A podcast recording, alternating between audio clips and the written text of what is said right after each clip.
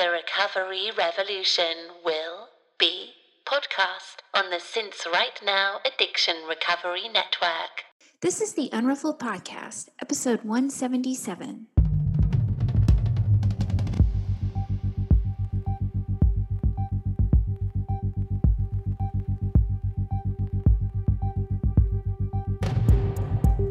This is a podcast about recovery through creativity. We live an intentional life. We thrive. I am Sondra Primeaux, And I'm Tammi Salas. and we are the Unruffled.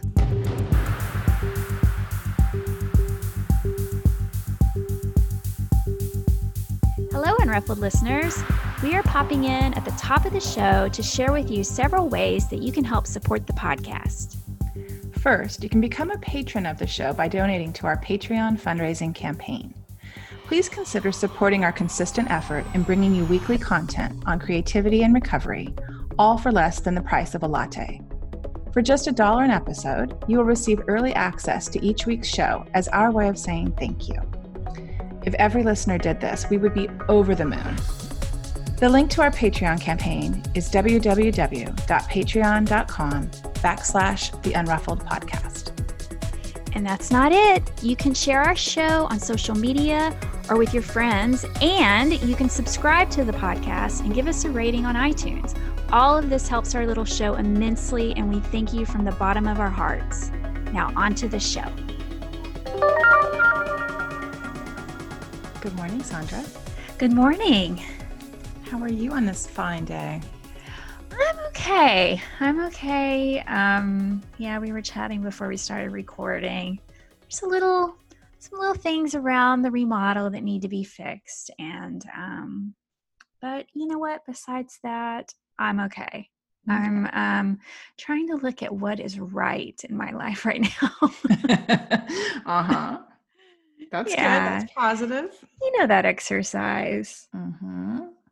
hmm Yeah, that seems to be the focus these days because everything is just such a shit show. So Yeah, it's easy to see. It's easy to point out the many dump- dumpster fires going on. yeah, yeah, um, so I'm trying to look at what is right, and there's a lot that's right. So, yeah, that's true. how about you? Uh, well, I'm not on high alert anymore. The fires um, are somewhat being contained. Oh, Um, good. Last week when we talked, when I interviewed you, it was at zero containment, and we were like two days into the fires up here in Northern California. So um, I put on my blinders that day to just talk to you, but it was it was a mess, and it was very anxiety producing to be on high Mm. high alert, you know, the whole time. yes. Yes. So um, we eventually got some containment over the weekend, and um, and that feels better. Um, and you know, I'm getting messages from friends who are their uh, evacuation orders are canceled and they're moving back into their house, so that's good. But it Oh, was it was very scary for a while there, and I really had to work hard last week to kind of keep my emotional sobriety. And I just pulled out all the tools and threw the book at it, and kind of. Uh, you know, with food and with rest and with other exercises and just and art, I just kind of just put my nose to the grindstone. Just I need to work hard this week, and um, and it got me through. Yeah, yeah. because that's all you can do, right? Yep. I mean, in that kind of situation, you need that adrenaline because Yeah. you may have to flight. Yeah. so it serves a purpose. oh, oh, for sure. You're right. Like to be ready, but my mind just goes vacant when it happens. Like I'll probably grab those shoes and that plant, right. and I'll grab the bills I need to pay. That's what I did last time. I grab my bucket of files that I have by my desk. See, that would be like I would just that would just burn to the ground. I would not be like, fuck that shit. yeah. Sorry, I just I'm starting off the day with uh language. oh, it's going to be that kind of interview. I like it. Bring it, Sondra. I'm ready for it. So anyhow, yeah, back getting back to normal. My kid wasn't home with me all last week, which was the first time. You know that that he's been a week at his dad's, and then now he's a week with me, and we're gonna do that back and forth. So last night we had a family dinner. We're gonna do family dinners on Tuesday nights Oh nice. and it was really nice and you know grady requested that my son and it's nice that he's kind of advocating for himself for what he needs through this um, divorce and um, I realized last week I really missed him. Um, and so I went and had dinner with him. Besides the family dinner, I, I invited him to a dinner another night and went out there and picked him up and we had dinner on the coast. And I thought, I think I might do that. Maybe I need to come and see him another time during the week just because uh, I miss him. Yeah. But so everything, eh, he's home, the fires are, you know, kind of getting handled, and I feel a little more at peace for sure. Good. Yeah. Good. Okay. Well, before we start, is there anything you want to promote or talk about? Anything you have coming up? Um, no, just I've been trying to get people to sign up for my newsletter so that I can kind of. I'm just tired of of promotion. Like I, The I, hustle is it is hard. You get tired hard. of hearing yourself, but at the Yeah. same time, yeah, it's part of owning a a, for sure. A creative business, being Yeah, an entrepreneur.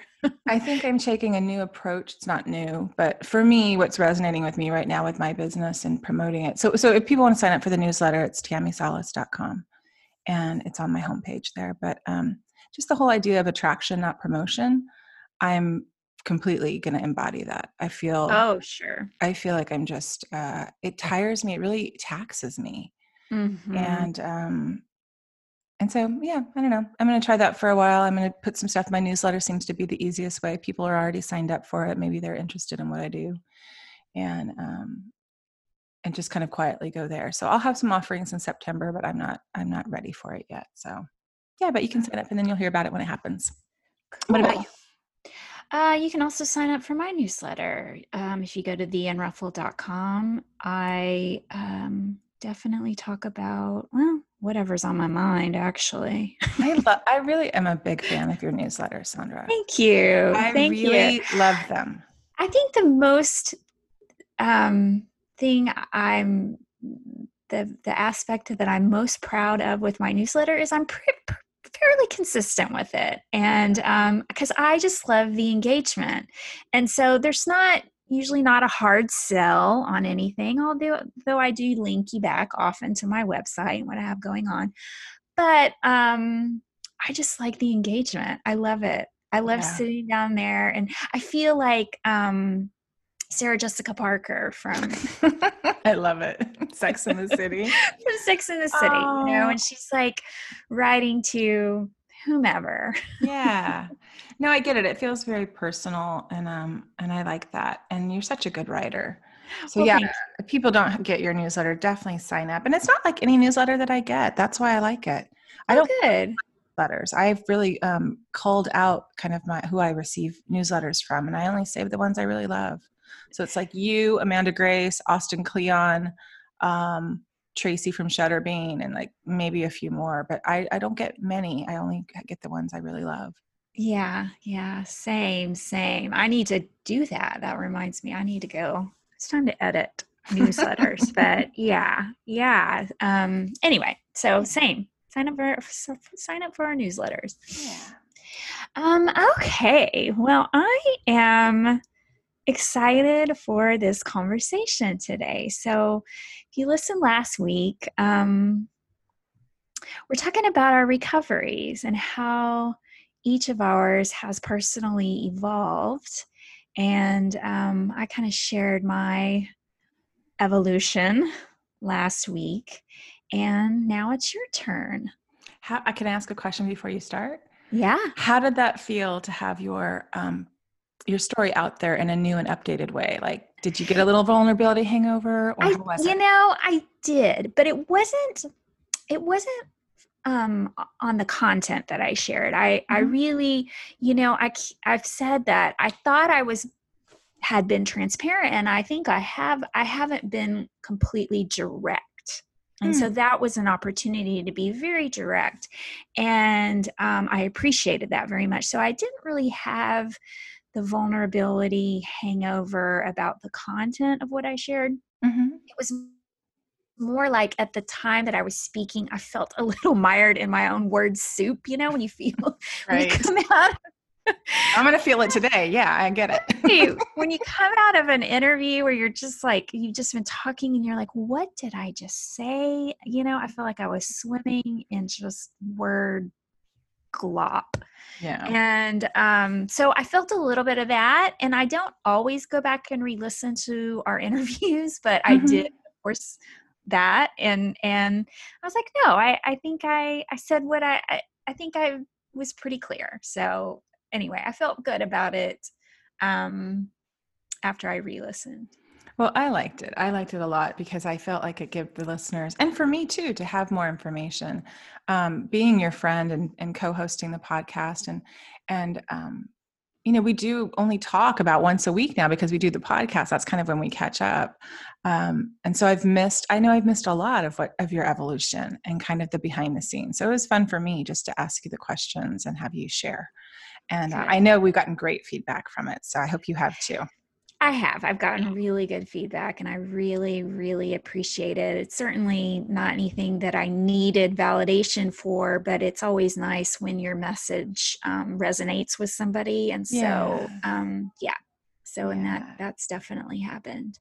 Um, okay. All right. Well, I'm so excited to talk to you about your evolution because I know that some things have changed and I don't know every everything either. Um you are you're pretty transparent, but um I don't know. I'm sure you've had a lot of internal shifts that may not be apparent on the outside.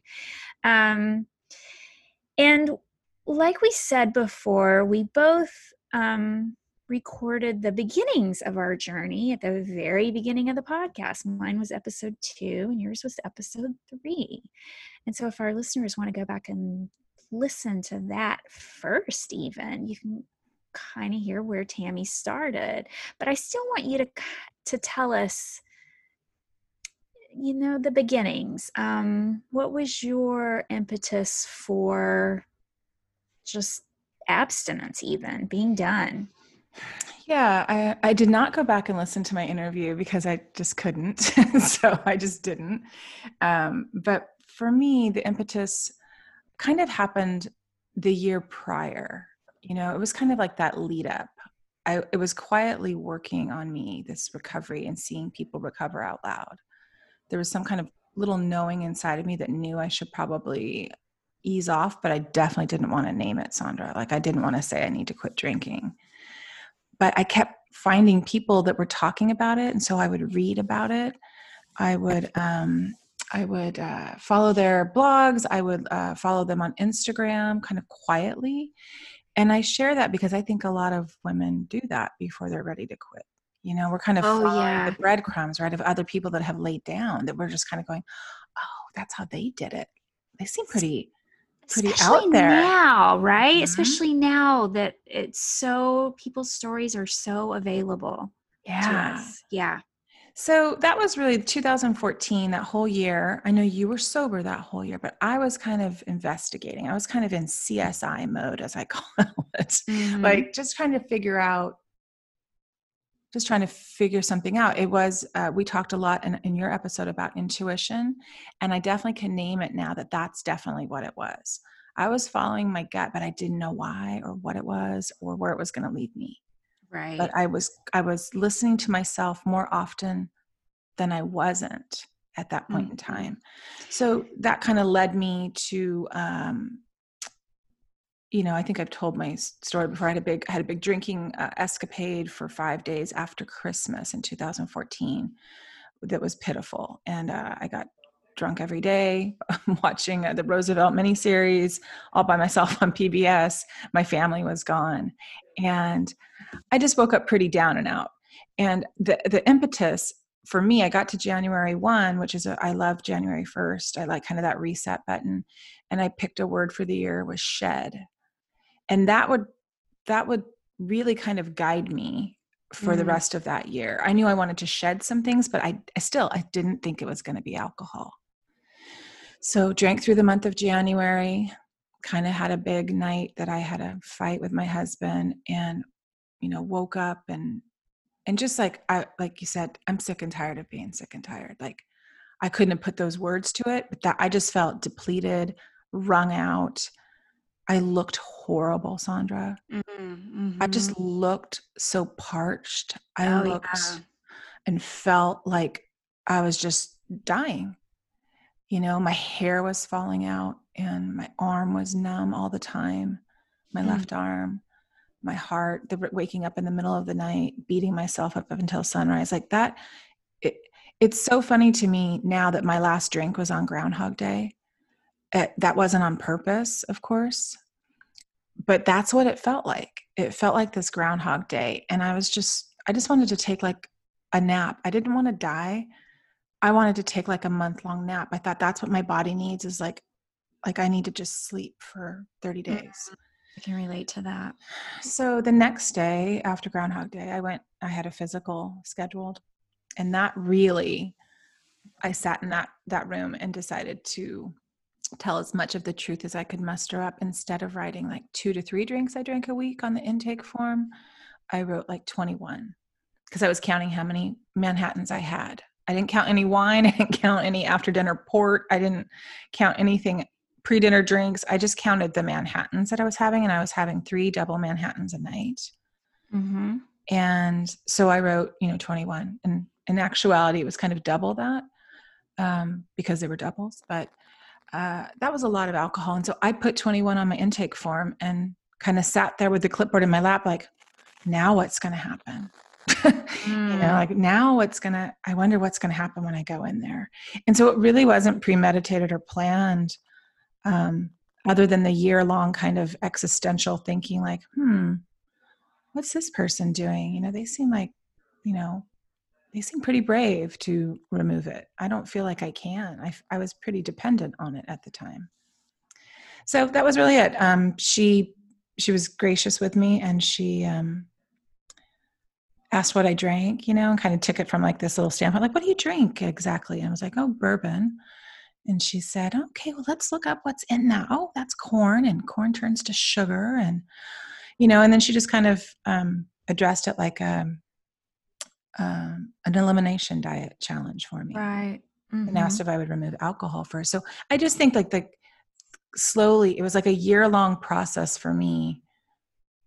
I was still, of course, drinking my heaviest then but i think just kind of thinking about how is the choices i was making i realized i was starting to hide it hide it from my husband hide it in mm-hmm. decanters mm-hmm. hide it when i would buy it i knew that it wasn't right but mm-hmm. nobody was fucking gonna tell me it wasn't right except right. for except oh for- sure sure well i have two questions then so yeah you know, aside from just being sneaky about the drinking, were you secretive about your um, sobriety searching on the internet?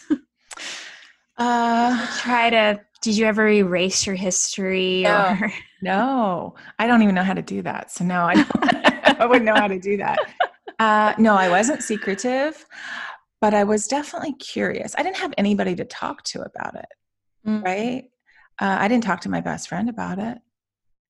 You know, mm. she's she's a gal I partied with a lot. Um, so i i felt very alone and like i had a secret world that i was in mm-hmm. you know it kind of was mm-hmm. like my own little secret uh, research project right because see i never did that and that's why i find that so fascinating i never i did not take any of those tests mm-hmm. uh, are you an alcoholic i didn't it, i think about maybe a year before i got sober i found I stumbled upon someone's sobriety story and it was a blog or something. I can't even tell you who it was. Mm-hmm. I just sat there for hours reading all the passages. And then I, but I was looking over my shoulder the whole time to see if anyone was watching ah. me, eh, you know, read this because to me that would have been some kind of admittance that I had a problem Right. And then I immediately erased my history. my search well. I, I, used to read, I think I've shared this before. I used to read um, Aidan Donnelley Rowley's blog, and it used to be called Ivy League Insecurities. And she did a year without wine experiment. And, you know, I read it. And then when it got to the year of her, at the end, I was like, oh, what happens at the end? Like, and then she went back to drinking. Mm-hmm. And I deflated and felt like, oh, so okay. So I need to find somebody that stayed stopped. Mm. And I had actually befriended a friend online who lives back east, and she had done some writing. And I reached out to her because she had written on Instagram like that she was five years sober.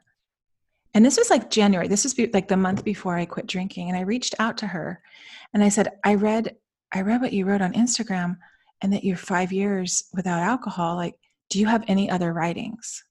She sent me her whole Google Doc system of everything she's ever written on about not drinking. Wow. And I devoured that that month. And that was, I think, kind of the impetus. Like that really helped me, I think, probably put nudge me towards that door.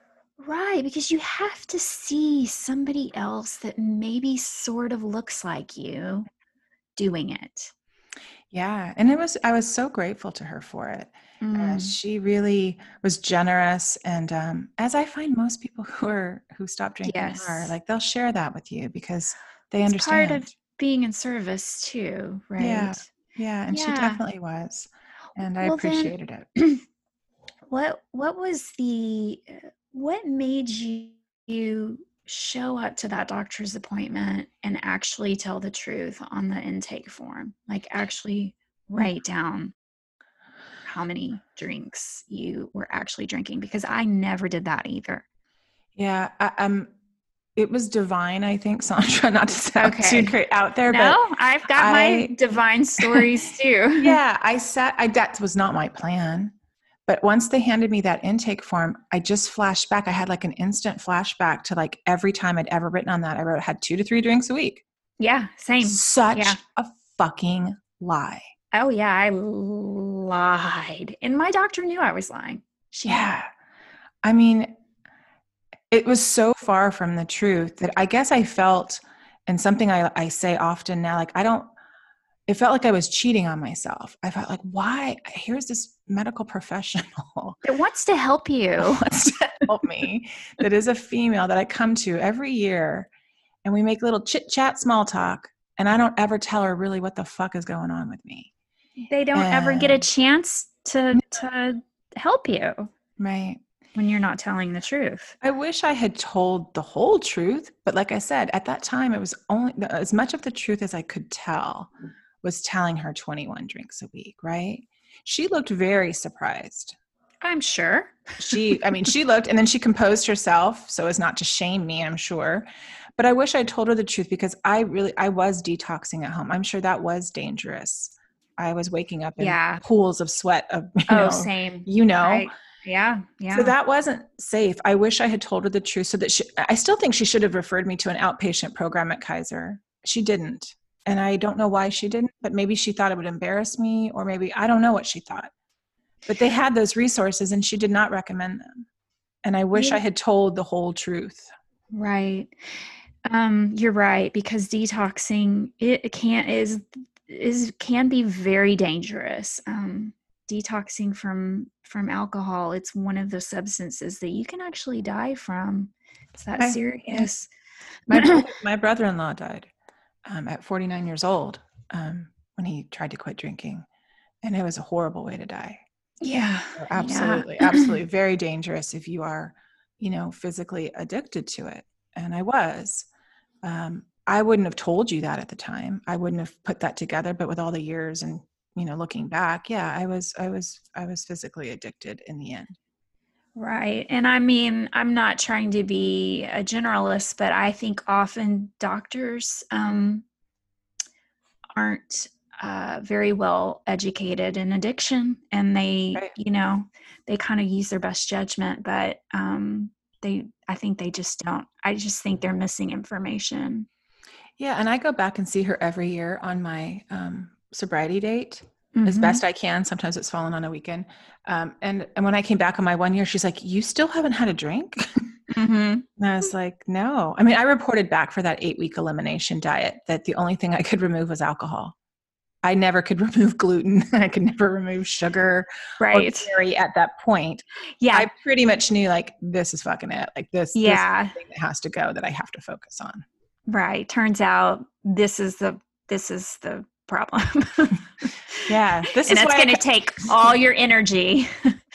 right all the things that we were trying to, to figure out what was wrong with me over the few years prior to that you know um it was all alcohol related so Yeah. um i don't have to go and see the doctor as much or take as many medications or try to troubleshoot like i used to because um, alcohol helped remove a lot of that yeah Wow. So so what did you do from there? I mean, what what what did you do daily um, instead of picking up a drink? Because you know it's hard getting through like PAWS, post acute withdrawal. Mhm. The s- symptoms of that um, are very uncomfortable, and Mhm. it's often the thing that makes many of us relapse or you know go back to drinking because it's very hard to get through um, those first couple of months Yeah, it was very lonely and very scary, and kind of like I, just gobbled up anybody that was talking about not drinking. So that's where I started following. Um, I had already been following Laura McKowen online and Holly Whitaker and reading and devouring every word that they wrote. Um, I, I was just hanging on for dear life, Sondra. I didn't have any kind of plan or um, I was just winging it. Mm. And um, for me, very, very quickly, I knew that I needed to divert my attention and focus to something because otherwise I was just going to obsess over not drinking. Couldn't really talk to my husband about it because he didn't understand. Like at, at a weekend, like I'd quit drinking on a Tuesday, went to my book club on a Thursday, and it was at my neighbor's house, so I could walk down to it didn't drink, chose not to drink. I'm like, I'm going to do this. It's been two whole day, three days. I'm not going to drink tonight at book club, which was a big thing. and I remember coming home and telling my husband, I'm not going to drink. And he just, you know, not that I'd ever said that before, but he just, I was tired of my behavior. sure And he was like, all right. And he didn't seem like he believed me. And that hurt my feelings, even though it shouldn't have, because, you know, why would he believe me? I, Right. I kind of was letting him down in a lot of departments. And so I thought, well, I, I see these other women writing about it. I'm going to write about it. And so I started cataloging my sobriety journey on month one, kind of like Aidan when I had been following Aidan's blog. Now Aidan is sober now. I want to say that, like she has sustained sobriety, and and she attempted it again. And um, but at that time when I first started following her, that's when I I thought, you know what, I'm going to write about it, and maybe that'll keep me accountable to myself. and you were writing about it where I was writing about it on a blog that I had. I'd been writing on a blog since 2008. So this was in 2015 when I quit drinking. And so I just thought, I'm going to do kind of what she did. She did a year without wine, is what she called it. And I'm just not going to call it that. I'm just going to do a blog post every month. So I did on the third of every month. Um, it was like my own personal assignment. I started writing about my journey and what I was trying, how I was feeling. It was just like a place to dump things. And I was looking at those last night in preparation for this, and it's on my website um, under writing. It just says sobriety milestones. And I've written, I wrote about it every month for two years, which is a lot. mm-hmm. And then I wrote about it every six months. And now I haven't even written my five year post, but it goes up to Mhm. four years. And I think like re- I, I liked reading about other women's experience. So I thought, well, I'll just write mine. Mm-hmm. And so it really has morphed and changed um, in terms of where I'm at. And I'm sure my language or how I talk about things now, but I kind of like that it's just what it was. And I, I won't, I won't delete those. I'll just leave them as they are. Um, so, so for me, after I quit, that was nice, a way to stay tethered and kind of keep, keep on track with myself. But I also knew I needed way more than that. So now did it feel like you were white knuckling or did it feel like very much. oh okay so you didn't experience any sort of relief or any pink cloud or anything like Not that Not at first. No, I would say for the first couple months, it was really, uh, really hard. Mhm. Um, every day at four o'clock was hell hour, right? Like every day at four o'clock, I would eat like a whole container of chocolate covered raisins. Mhm. I was going to ask, what did you do instead of drink? Because that Uh, I think that's um, this is how you do it, right? You have to replace the behavior. Mhm. So you ate chocolate covered raisins. Every day at four, I would make dinner. That was a hard time. Making dinner was hard time to do that. Yeah. That's when I, I started the drinking. Um, I wasn't a morning drinker. I wasn't a mid, mid afternoon drinker. I I just I drank every day. Around four felt reasonable to me. So that was a hard time. Um, I also took, as as we like to talk about it, the Silkwood showers, um, like the hottest shower in the world, just to scald my skin and my heart and my soul. I just felt like I needed to beat myself up a little bit every day. And um and then I came out feeling new and uh and reset. So I would take a lot of scalding hot showers in the beginning and I slept a lot. Mm-hmm. And did you were you making any art at this time? Was that helping you? Um, I was still doing, I had a daily project that I had started in 2014 where I was making art every day at my kitchen table. And I continued that practice into 2015. So every day I was painting or drawing in my journal.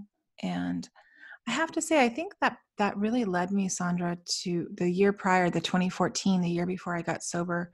When I finished that project of every day making art, it felt like the first time since I could remember that I I kept my word. Mm, that you made a commitment and then Mhm. you you honored that commitment. Yeah, and so I definitely went into 2015 and I did it a little differently. I think I started doing two pages. I took up more space, which was interesting because before I was just doing a half a page like, oh, that's all I could commit to. And um 2015 I said I'm going to take up maybe it was just a page and maybe I eventually went to two pages, but um, I made another commitment to myself. And I would do that every morning as I woke up. And I would make art at the kitchen table with my coffee.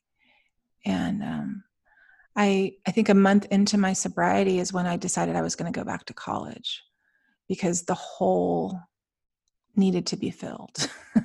Mm. right? The hole in my life of what I spent shopping for alcohol, planning dinner parties, executing said dinner parties, and then recovering from my hangover. Like it was a lot of time. Right. And so going back to college, I started the process. And I, I, I find it interesting that that's what I went to. But it was the thing. It was like a month, I think it was a month sober. And I was like, I'm going to figure out the administrative red tape to go back. I had attempted to go back to college, I think three times prior in my life. And I never, never did it.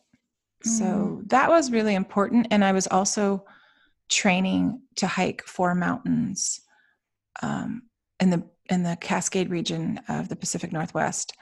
And so I was training with a girlfriend. So that kept me on task. That kept me knowing that I was going to be training several times a week, that I couldn't be hungover, that we were going on major hikes with the kids. And so that was kind of the beginning. That's kind of how I how I had some accountability to myself to try to stay the course. But it it was hard. Those first eight weeks were really, really hard. But I'm sure that like moving towards that, like you probably felt like uh you know that that was some kind of growth if you could just hang on to that forward motion a little bit Mm-hmm.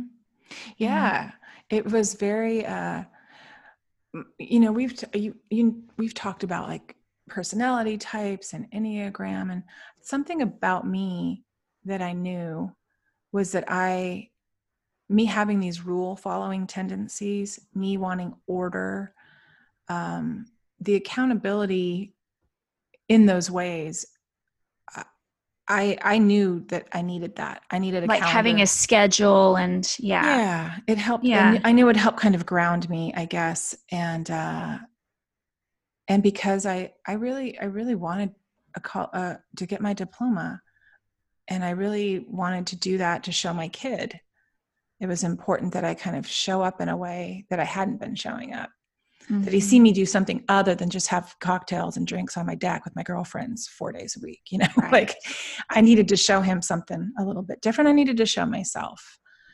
And so but but training i trained until august and then august the first week of august is when we went to do these mountains i mean the metaphors are just endless sondra for this right climbing these mountains and so um, i summited mount lassen on my six month sobriety birthday with my good friend and our children my godchildren and there was something about that summit. We, we went before, I mean, it was dark out. We went for sunrise. Um, my friend had the children all write me letters before we went on the trip. They had, she had them write me letters. Oh my gosh. And oh, I'm going to cry. They were so beautiful. I bet. Um, and she brought this big glittered banner that said "I rock." and she brought me a, ti- a tiara.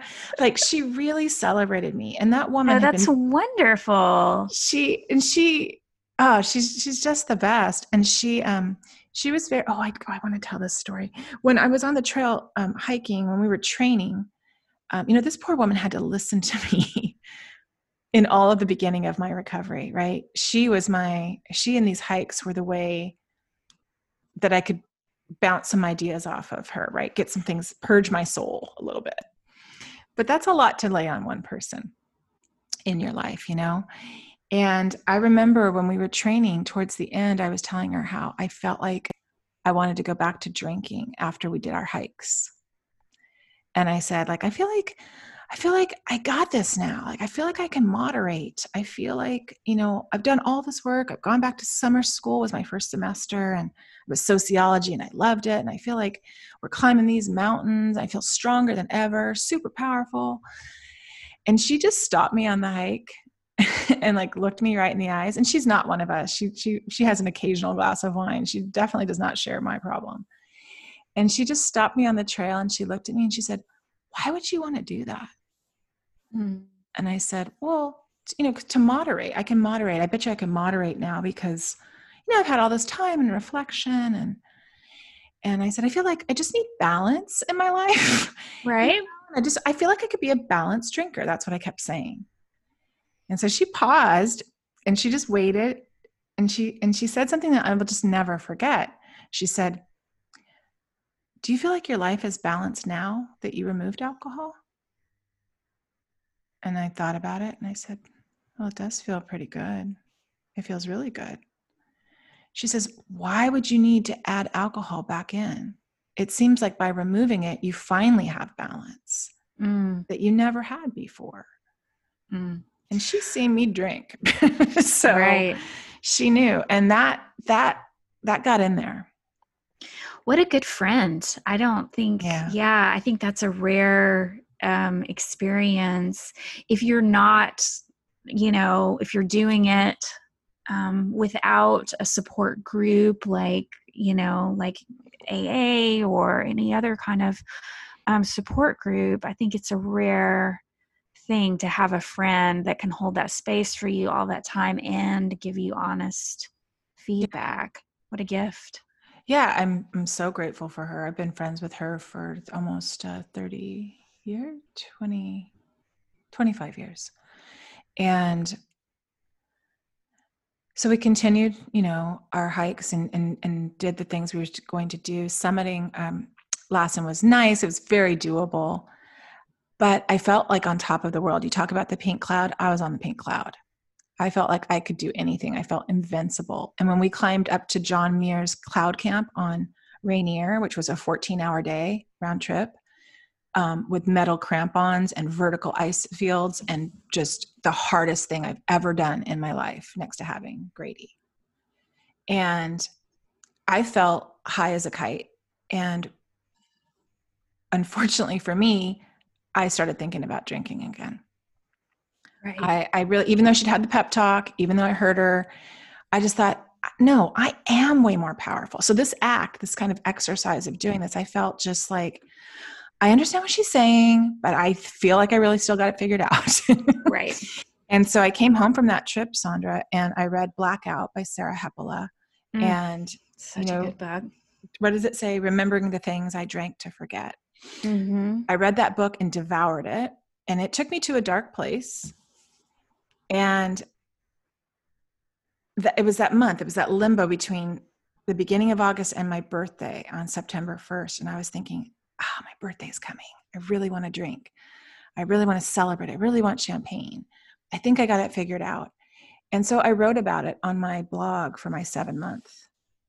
And a former yoga instructor read it and reached out to me and told me, like, have you ever tried 12 step? And I was like, I don't know what that is exactly. And I didn't. I didn't know that phrase as a 12 step. Uh, and she's like, it's AA. I was like, oh, yeah, no, I took that quiz and I'm not an alcoholic and all of that. And she was like, I still think it would speak to your personality type. Like, I feel like I know you well enough to know, like, I think it, it might speak to you. Hmm. And so she said, Do you think you would? She's in another 12 step program. So she, a different one. And she says, I just really think it would work for you. And I said, Well, I'll give it a try. And she said, Yeah, well, you try a meeting? And I said, Sure. And she's like, And then tell me about it.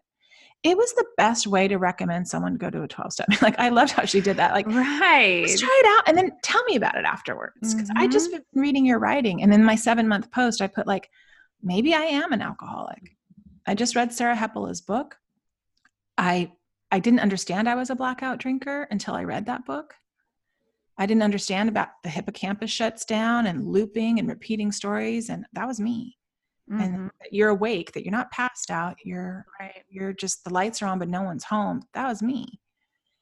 And so it was like this little magical thing that was happening. I was so grateful that I was writing so that she read it, so that she Facebook messaged me. You know, she doesn't live around here anymore. I used to t- do yoga with her years ago. And so she was like just like this angel. So um so I went and I hated it and then I was intrigued by the shares of people and I was like I'm going back to listen to more of those. Like I can't believe people talk like that. I can't believe people admit things like that. So I was very much a voyeur in the beginning. That's really what got me in the rooms was was being a voyeur. Um, so that was like at the beginning of September. And So you, yeah. so really, it was just like you had no other reservations. You just were like, "This is, I'm curious about this." Mhm. So I'm I was keep going. embarrassed. I mean, did it make you? Did you feel like you know? Um, did it feel like another point of resolve to stay sober, or was it you Um, just were really um, answering a um, curiosity? Well, I think I had been, um, I knew that Laura McKowen um, was doing 12 step. I knew that Holly did not do 12 step and had written pretty adamantly about um, the rooms, about how it didn't work for her. I was really curious. So I kind of more went in with curiosity and curious about the other people for sure. There's there's some characters in the rooms, right? It's just this little microcosm of the world and it's in this tiny little room and I um I started seeking out meetings, but what hung over me Sondra was a little bit of the stigma. Not a little bit, definitely the stigma. So I would go find meetings in far-flung places. so nobody Right, would know because me you live in a small town. yeah so that nobody would know me and um, i had been a very active member of my community it's a small town there's a thousand people in bodega bay there's a hundred and something in our town um, it, it- i i didn't quite know what i was going to make of going into the rooms but i knew that i liked it enough that i started making time for it and talking to my husband and saying hey can you take Grady to the bus stop or school today so I can hit that 7 a.m. meeting in town? Because I was waking up so early in the beginning because I was going to bed so early and just really mending my body, right? That's what we're doing. We're trying to get all that sleep and defog our brain. So I started asking for more help from my husband to make, um, so I could go to like three meetings a week.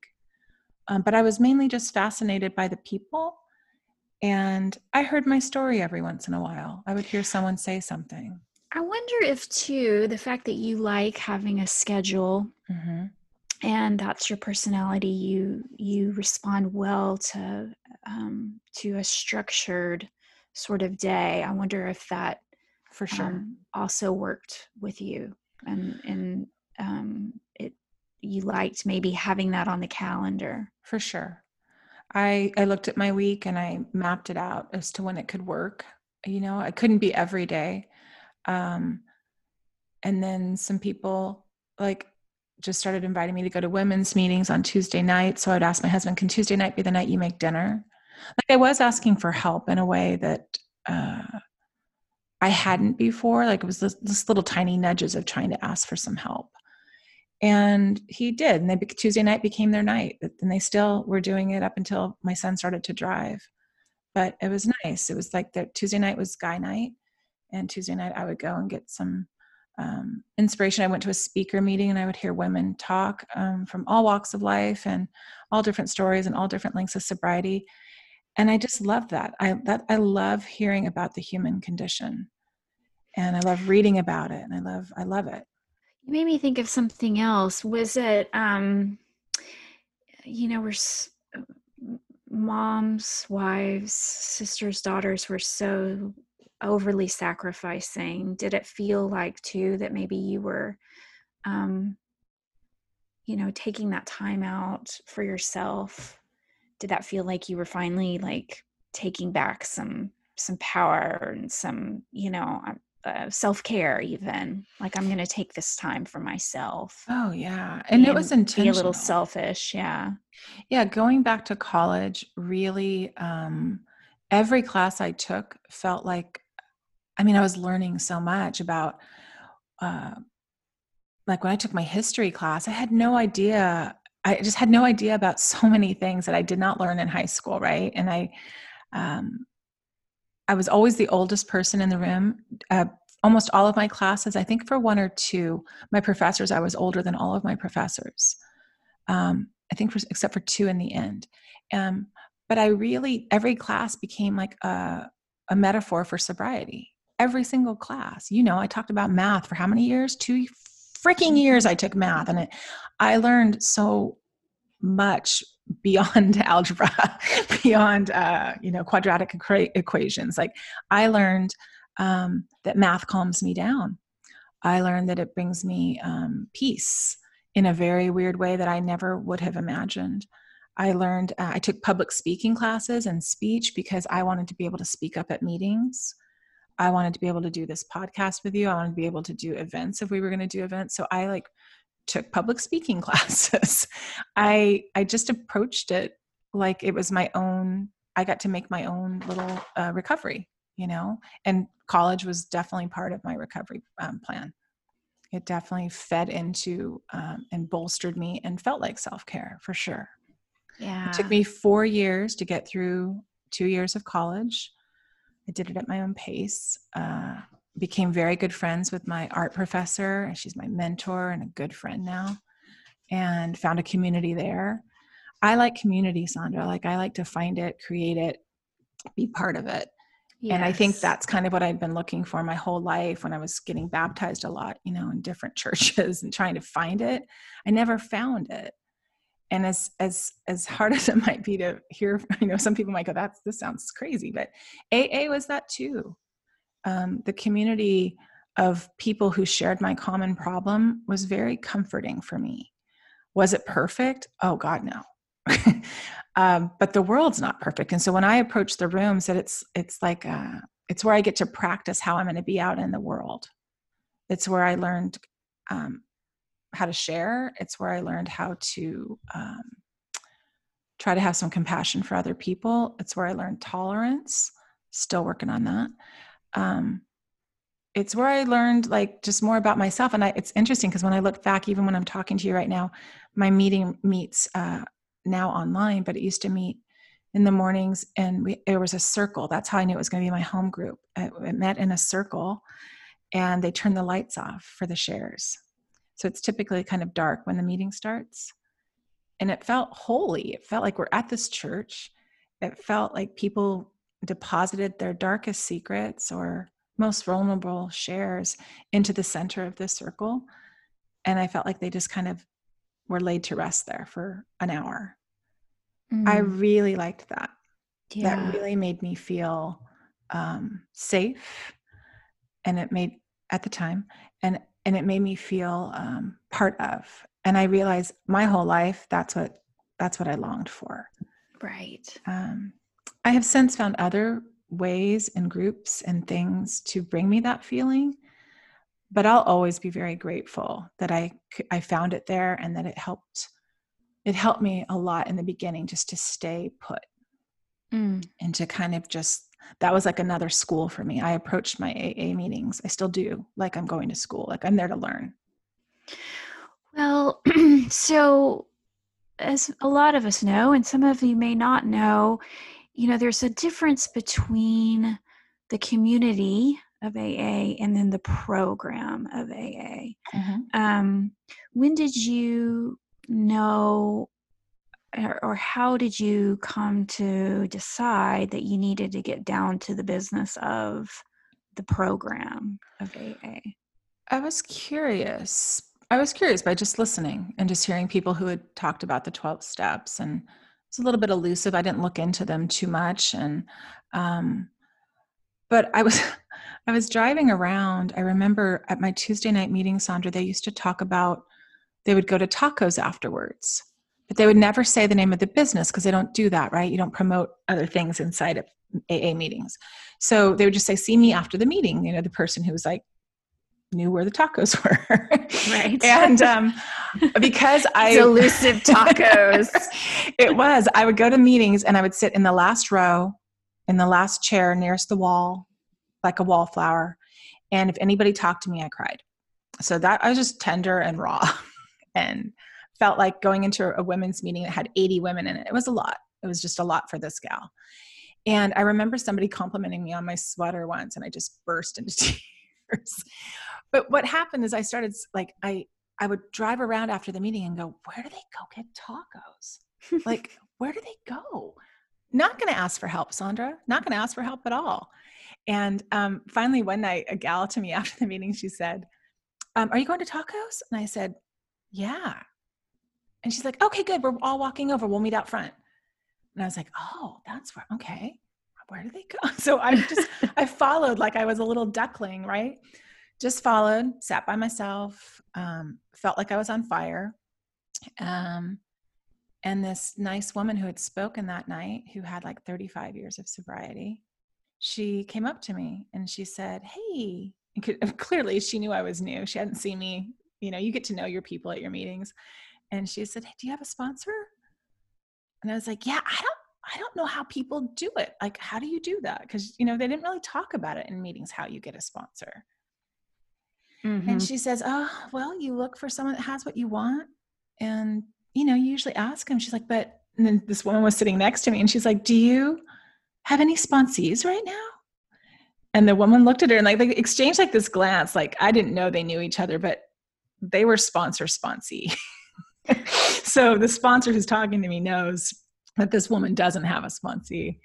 And and and the woman said, No, I don't have one right now and then the other woman you know the the lady kind of leading this whole shenanigans she was like um do you have any kids and i said yeah i have a son he's 11 she's like oh so do you to the woman next to me she's like let's try working together like matchmaking. she's Yeah. matchmaking for sure Yeah. so that's how it started i didn't fully know what i was signing on for other than i'd heard people talk about it.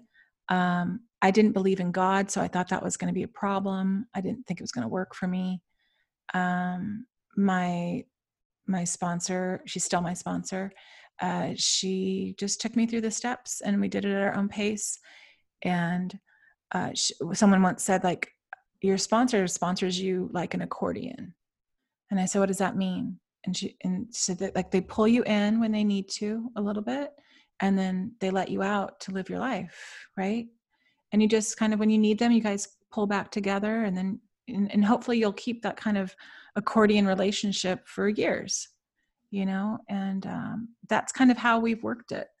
My sponsor knows that i've done many other things. I was taking hip sobriety school when i um, when i first when i was just a new member to aa and i wanted to try refuge recovery. Like i wanted to try all the things. And my sponsor I, after i finished hip sobriety school and i was about ready to kind of dive into refuge she requested that I wait and suggested that I finish the 12 steps first and then go explore. She says, I think if you just can get through the 12 steps and then of course go, but if you're kind of going everywhere, you'll you'll probably not finish the 12 in a way that, you know, might satisfy you, that you might reap the benefits from it. And I think that was a great suggestion for me in the Mm. way I, I need i need it i do like following a structure. I always kept my appointments with her. I kept my word. That's what i learned about in getting sober was keeping my word. That became really important. So i did dabble in some other things. I've gone to refuge recovery meetings. Um, but really, you know, as time was going on, like other things were happening, like going to She Recovers conferences. And um, I started working with other women. And something that really, I did want to make sure that I shared this is that when I started working with other women, I had a really hard time with the big book and the language in the big book and how patriarchal it is and how it was written in the 30s by men to you know have ego busting for men and really that their egos needed to be deflated. And it was written for men. And i incorporated uh, the women's way through the 12 steps by dr stephanie covington into the way that i worked with women. My sponsor didn't take me through that book but i was going to take my sponsees through it. And that really helps me stay in the program that book. Mm-hmm. it really helps me focus and know that it's not just when i get annoyed by language um, in the big book i i supplement it and i go over there and i hear women's stories and, and she helps kind of deconstruct that language in a way that i can understand right because it's tailored for women yeah by a woman yes yeah. and there's a workbook that goes with it too so i work with that with my sponsees and it's helpful to kind of guide them through yeah. Well, now what what if you what if you had a sponsor that was more rigid? What do you think you would have done? I probably would have bolted. You think you would have found another sponsor? That's hard to say. Hmm. It would just depend on where I was at because my emotions were all over the place all the time, Sondra. Like I didn't. I, I, think I'm more specifically talking about, you know, when you shared with her, you wanted to kind of explore and, mm-hmm. you know, because there are some, you know, there's a lot of members of AA that are really, um, they're really by the book and they don't have a lot of room for outside um, influences. In the beginning, I think I would have bolted because I a little bit on black and white, right? Like I feel yeah. like that sh- I would have. I think with my thinking back then, um, I would have assigned her rigidity to the whole program. Right. Like everybody is like that. And there's a saying in there that's like that's principles over personalities. But I don't think I had enough sobriety or experience in 12 step to understand that for the first couple of years. I think I probably would have left. Now, I mean, I have to say, to be honest, I often fantasize about leaving.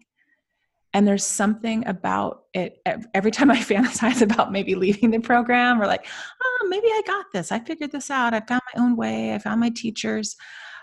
There is something about it that I I can't quite put my finger on. Like I get called back because I do like hearing the stories of other people and hearing about how they that again the triumph of the human spirit it really moves me mm-hmm. and I, I do also, like that as well yeah and i like being of service I, I realized recently from talking to you and just having some time this summer that i was overdoing it wanting yeah. to be maybe worthy because i was giving so much of my time to the program and since even just talking to you a few weeks ago about that sondra i feel differently again and so it, at AA meetings, they talk, they always say at the end, uh, kind of this rote saying after we say the serenity prayer, you know, keep coming back, it works. Well, I don't say that. I don't chime in. I don't chime into anything that people say at the end of meetings. I, I kind of have this weird thing where I don't, I don't recite things. I don't, I don't it feels very uh well they lose their meaning right? Yeah yeah they so kind of do. so when they say that at the very end of the meeting i wait till they all say you know keep coming back at work so i just say either in the meetings i used to say, say it quietly to myself but on zoom i can be heard now but i just say just stay. Because i need even when i feel like fleeing i learn something about myself in those meetings. Um and so for now i still take it like a classroom I still take it or uh, I, I, just it's like it's just like my um my little program I've created for myself. Mm-hmm. You know, when I mm-hmm. get up in the morning, I do my morning routine, I do my meditation, I read a prayer, I make my tea, I pick my theme song, I come sit at my desk and I log into like my 12 step school and right. they do a reading every day and then I I extrapolate on that reading or it prompts me to go get other books to read or after the meeting is when like I go okay I'm going to make my gratitude list and I'm going to when I think about things, oh, my dog's barking at the trash man. Sorry. hey, okay. enough. Um, so it's really, um, I know that when you talked last week, you said it wasn't your foundation, but for me, it is my foundation. Mm-hmm. It's my foundation because it's it's pretty sturdy. It's helped me kind of. It's given me permission to speak up. It's given me permission um, to show me how to share. It's given me um, a place to practice. I guess is the main thing. So Right. it has a lot of things that are wonky about it, and some things I'm currently struggling with inside meetings in this new Zoom format. Um, some things are outside of my control. I know I can't control people, places, or things, and that's what I've definitely learned. But it has given me this kind of foundation to live my life that I I needed. I guess I needed. I don't guess. I needed it. And And- uh, and I think it's not you're not alone. I think a lot of people thrive in a really tight structure. That is that um, because there's a lot of you can f- when you know your limitations, even if it's you know the schedule of your day, um, that can that can um, unleash a lot of freedom. Yeah, and and then even just like learning more and more. I mean, like you shared, Sondra, I could change my mind tomorrow. I, Mhm. c- I could leave the rooms and figure like I'm going to find a different way, or that I feel like it's it's sturdied me up enough that I don't need it anymore. I, I don't know. I I could definitely change my mind and change. But I think what I started recently, I think it's been the last year and a half or so. I started not identifying as alcoholic in the rooms. Uh, I, I think this is important to share for women to know that you can call yourself whatever you want to call yourself in the rooms. Any person can. And so for a long time, I took my cue for me was that I I would listen to other people how they introduced themselves, and I realized that if I said my name, Tammi, comma, alcoholic was lowercase a, not I am an alcoholic, that seemed important to me. It felt like I was quietly reclaiming something like, yes, I drank alcoholically, that is why I'm here. I realized people introduce themselves um, so that the, to inform the room. Why are you here? Right. Alcohol was my problem. Um, when people say addict, I know that's a controversial word for people too, but when people identify as addicts, I know that it was alcohol and some some other substances. So that you don't have to explain every time you share, and it's just an economy of language. And so I didn't get really hung up on um, on that word, but I do feel like it can be like a scarlet letter um, that that that people feel like they have to wear, like a big capital A alcoholic. And so I didn't feel that way. And so I would always introduce myself, Tammi Alcoholic, and do my share. And about a year and a half ago, I started calling myself a sober, dignified woman in the meetings. And something about that just freed me up, Sondra.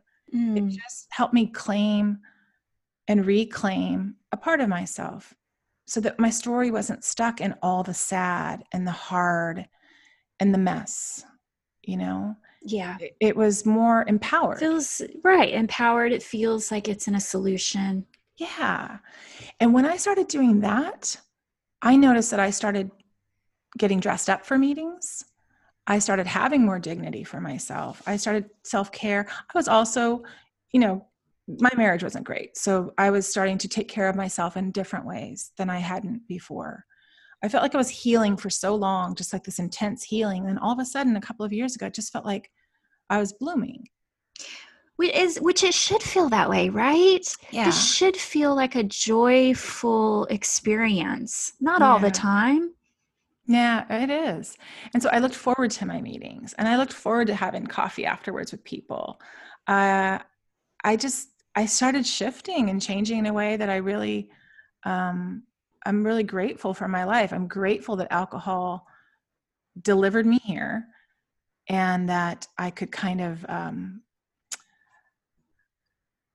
have some kind of an awakening Mm, you know? mhm. and and i think art definitely helped me channel that going back to school helped me channel that um, being a more present mother helped me understand like what was important in my life and what i had been neglecting but kind of owning that saying not calling myself an alcoholic really felt it felt a little daring, I have to say, in the rooms, especially with men in the rooms. Mm-hmm. Um, but other women would come up to me after the meeting, like, "Oh, I wish I could say that." I'm like, "You can, actually, you can." They're like, "Well, no, because you say that." I'm like, "Anybody can say it." Like, "Are you?" Yeah, you are. You didn't drink today. Like, yeah, get your dignity back, and that's that's definitely what I feel like I have. Um, I have my dignity back. Well, I think uh, that you are um, your story of and your experience in AA. I think you are a just a, a, a model of how you can be in a program and make it your own. Mm. Yeah, because who wants to be told what to do? Those are the reasons, like, as you say, like, I got thirsty. Like, people telling Yeah. me what to do make me a little drinky. Um, and I got to speak up. And even when I didn't get along with people in the meetings, or people said things that hurt my feelings, or, you know, those things happen. I remember going to a meeting, Sondra, and I know I've shared this with you because I called you after that meeting. But I was listening to a Rob Bell podcast about how to grow a backbone. mm-hmm. And at that meeting, someone told me after the meeting, like, uh, you made so and so crosstalk because you're not allowed to crosstalk in meetings or after someone talks. And I just looked at this person and I was like, I am not that powerful. Yeah. And I just had my back up straight. I just listened to Rob Bell and she looked stunned, you know? And I said, I'm not that powerful. I can't make him, I can't make him crosstalk. Right. that's on that's not on me and um and she says well you did it with my share you you when you shared you shared you know you were cross talking from my share and then i was actually kind of being a bitch sondra. I'm not saying i was my highest self this day i'm just gonna but i was like i don't listen to your shares. I meditate when you talk because I, I hear the same thing over and over so again just because i go to 12 step i'm a work in progress. Right. but these these that exchange was an invitation for me to look at why i was reacting that way to that person. I shut that person out for six months and every time i'd go to a meeting that person would sit by me for those six months. I was pissed.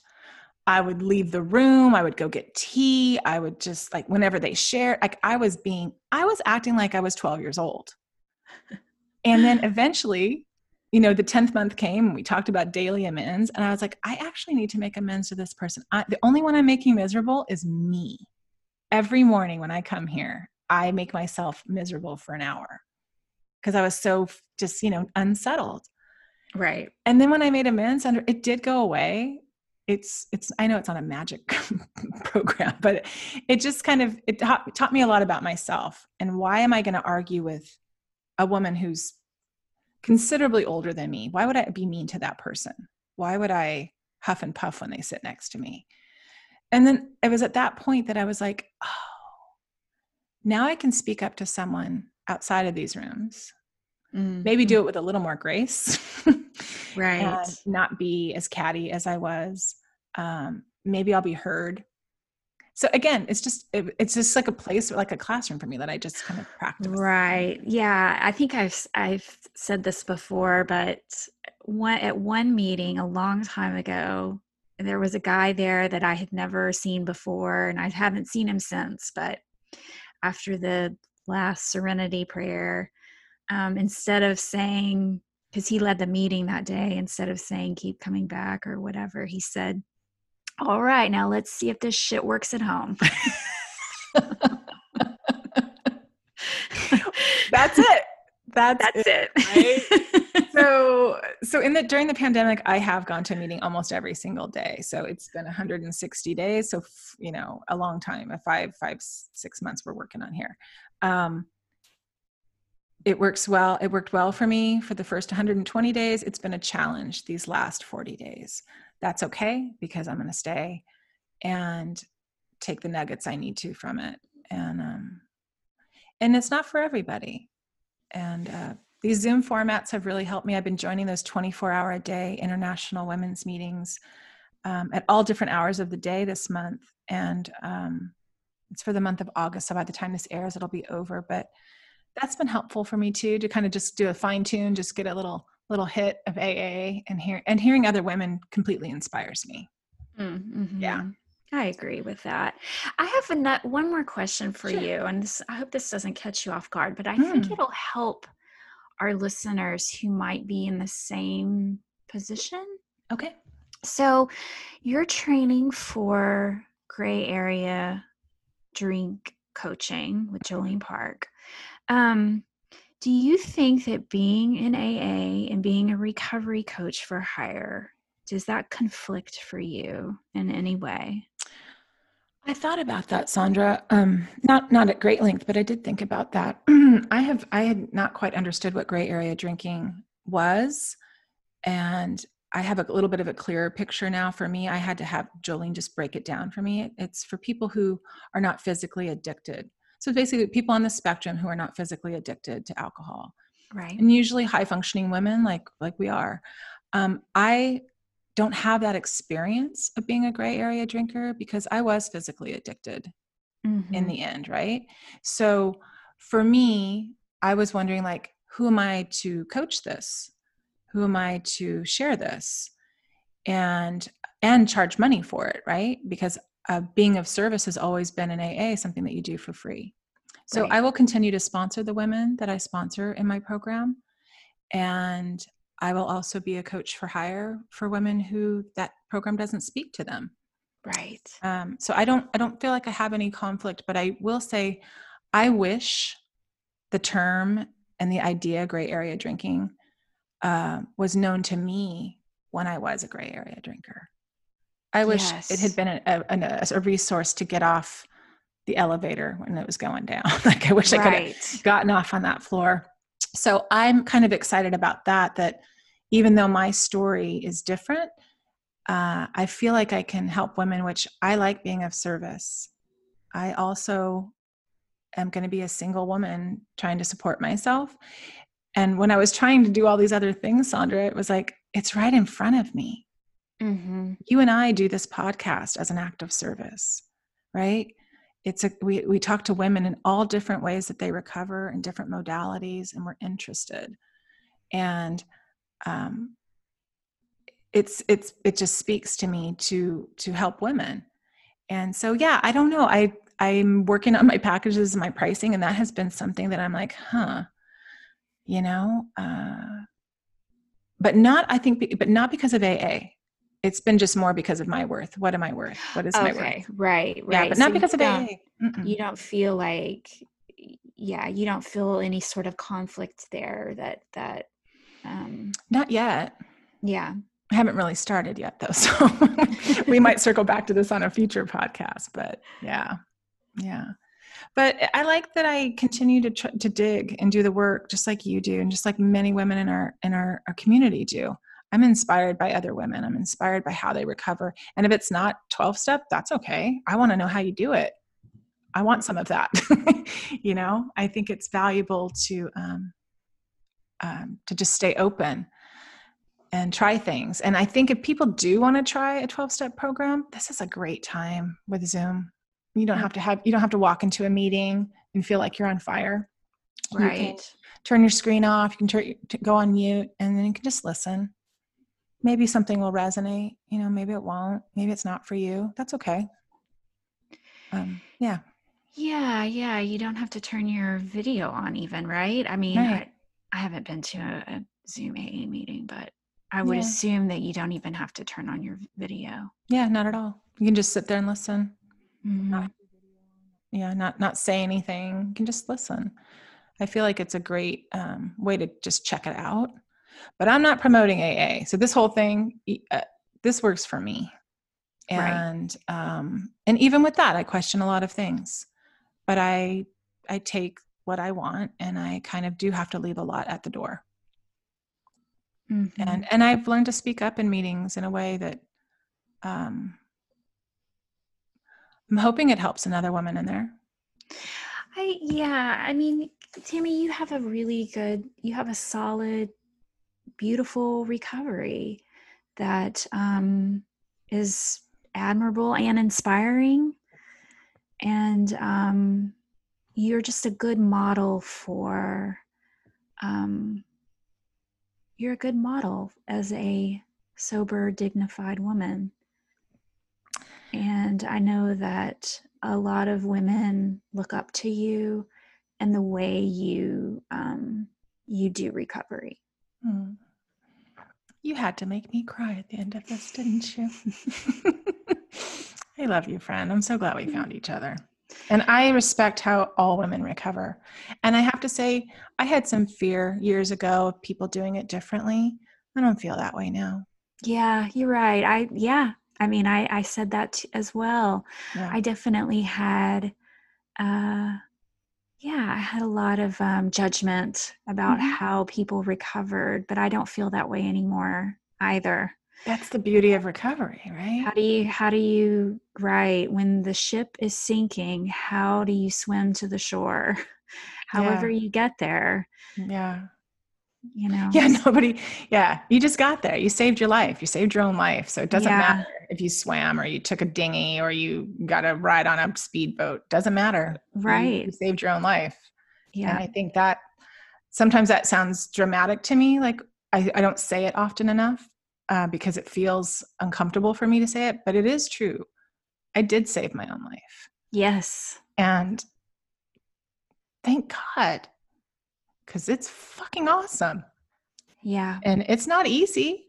And I have hard days and hard things happening in my life, but I I'm so grateful that I don't numb myself out and poison my body with alcohol anymore. I'm just grateful. Yes. Yes. Life will always be lifey, as they say. That's right. But you have a Oh. hundred percent chance of of getting through your day right. and without picking up. Yeah.